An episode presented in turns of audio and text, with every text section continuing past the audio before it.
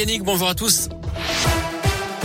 On commence par vos conditions de circulation dans la région. Elles sont fluides actuellement sur les grands axes. À l'œil, le masque va-t-il être de nouveau obligatoire en intérieur? Emmanuel Macron n'exclut pas cette possibilité si l'épidémie de Covid venait à faire remonter le nombre d'hospitalisations.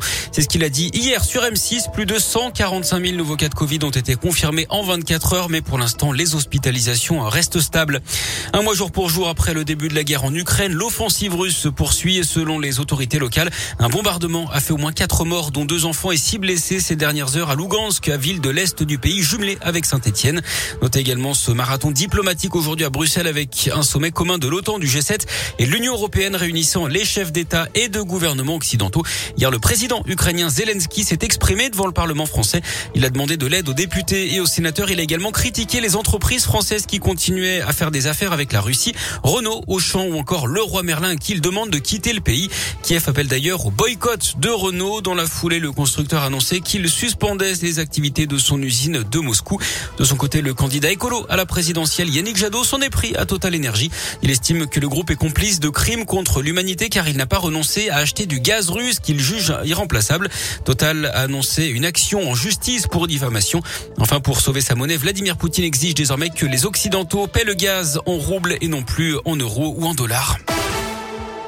Dans l'actu régionale, ce drame dans l'Ain, à Romans, dans la Dombe, un homme de 75 ans est décédé en tombant dans un feu hier. Un témoin de la scène a été légèrement brûlé aux mains et transporté à l'hôpital. Une ferme ravagée par les flammes cette nuit dans le forêt, dans la Loire. Le feu est parti aux alentours de minuit 40 à Saint-Didier sur Rochefort, près de Noir-Étable. Toute la partie habitation est partie en fumée, soit 180 mètres carrés. Les deux occupants ont pu sortir à temps sans être blessés. Ils ont été relogés par la mairie. Une vingtaine de pompiers sont intervenus pour éviter toute propagation à la grange remplie de fourrage. Ils étaient encore quelques-uns sur place ce matin en surveillance. Un enfant de 13 ans blessé après avoir conduit une voiture dans un champ. Ça s'est passé à Saint-Christophe dans l'Allier hier après-midi d'après la montagne. Trois autres mineurs dont le plus vieux est âgé de 15 ans ont été impliqués. Le trop jeune conducteur a été héliporté vers l'hôpital de Clermont-Ferrand. Les tests d'alcoolémie et de stupéfiants vont être réalisés sur les quatre adolescents. Toujours dans l'Allier, un couple de cygnes tués par balle. Ils ont été abattus fin février sur l'un des étangs des Gravières à Saint-Victor. Le couple donne naissance à plusieurs petit. Chaque année, une enquête va être ouverte. C'est un délit passible de 3 ans de prison et 150 000 euros d'amende. On passe au sport avec du foot féminin et la mauvaise opération de l'OL en quart de finale aller de la Ligue des Champions défaite des Lyonnaises à Turin face à la Juventus de Buzyn hier soir. Et puis le tennis et le premier tour du Masters 1000 de Miami. Hécatombe côté français. Manarino, Gasquet, et Simon ont été sortis hier. Seuls Hugo Gaston et Clara Burel chez les filles se sont qualifiés pour le deuxième tour.